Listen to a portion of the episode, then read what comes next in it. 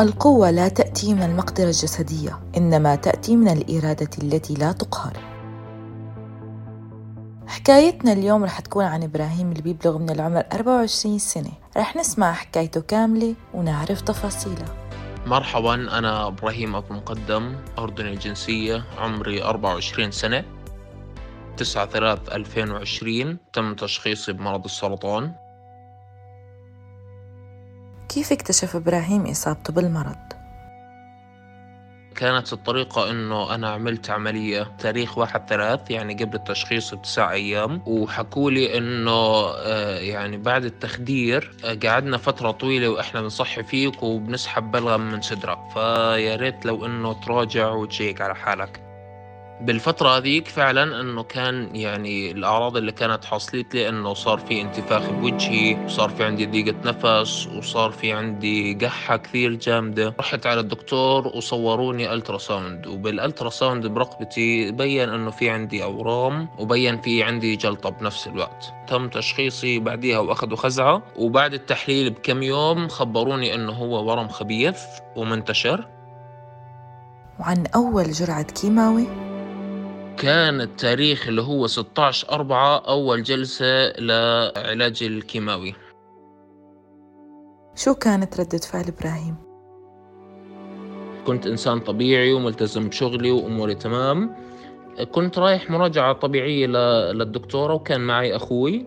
أخوي هو عبارة عن دكتور صيدلاني. هو يعني عرف الخبر من الدكتورة لحاله. وخبرني لاحقا وبنفس الوقت وصل الخبر لشغلي ولإدارتي وللكل وحتى أهلي وأمي. والبصراحة الكل يعني الحمد لله رب العالمين وقفوا معي وقفة لا تنسى موقفين أثروا فيه كتير. شو هني؟ خبر الأول موقف اللي هو الموقف الأولاني لما وصلني الخبر إنه هو ورم خبيث. أنا كنت بالبيت والدكتور تواصل معي في البيت وخبرني الخبرية. حكالي إنه أنت اللي عندك ورم خبيث وبدنا نبلش علاج في الكيماوي فهي كانت عبارة عن صدمة لإلي طلعت من الغرفة ولقيت بصراحة أمي وأختي بعيطوا يعني لحظة بكاء هي لحظة بصراحة عاطفية وأثرت فيه كثير. مجرد ما مديري عرف بالشغل رن علي وحكى لي أنت آه، ممنوع تداوم أنت أقعد بالبيت وفي الوقت اللي بدك تداوم فيه لما تتحسن أنت براحتك وقت ما بدك تداوم داوم. وقال لي إذا بتحتاج أو بنقص عليك أي إشي مادي أو معنوي ما تعتبرني مديرك اعتبرني أخوك وأنا بكون واقف جنبك بعد أهلك.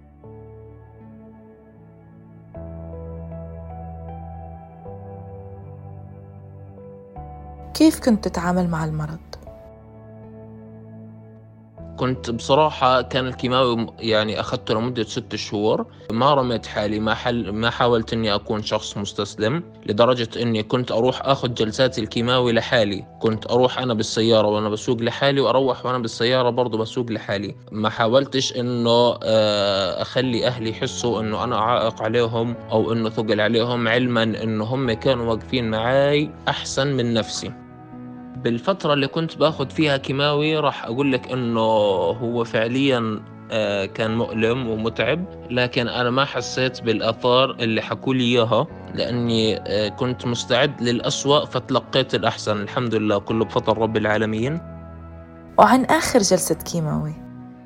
كانت آخر جلسة كيماوي بتاريخ 17 9 2020 تصورت بعديها آه، صورة طبقية وحكوا لي نتائج الفحوصات إنه الحمد لله مرضية والأمور منيحة وفي تحسن. كملت علاج إشعاعي وكنت يوميا أروح والعلاج الإشعاعي ممكن إنه أثر فيي أكثر من الكيماوي. سبب لي حرق بجسمي وسبب لي صعوبة في البلع. يعني عمل في أعراض زيادة عندي. الوقت اللي خلصت فيه من العلاج الإشعاعي كان بشهر 10 2020 شهر 12 بعد بشهرين صوروني صورة طبقية وقالوا لي إنه الحمد لله وضعك مستقر تقدر إنك تمارس حياتك. ما يعني أنت الحمد لله رب العالمين جسمك تلقى الموضوع كان قوي جسمك ومناعتك تحملتها والحمد لله رب العالمين. ورجعت حاليا لشغلي وكل الأمور مستقرة وثابتة والحمد لله رب العالمين.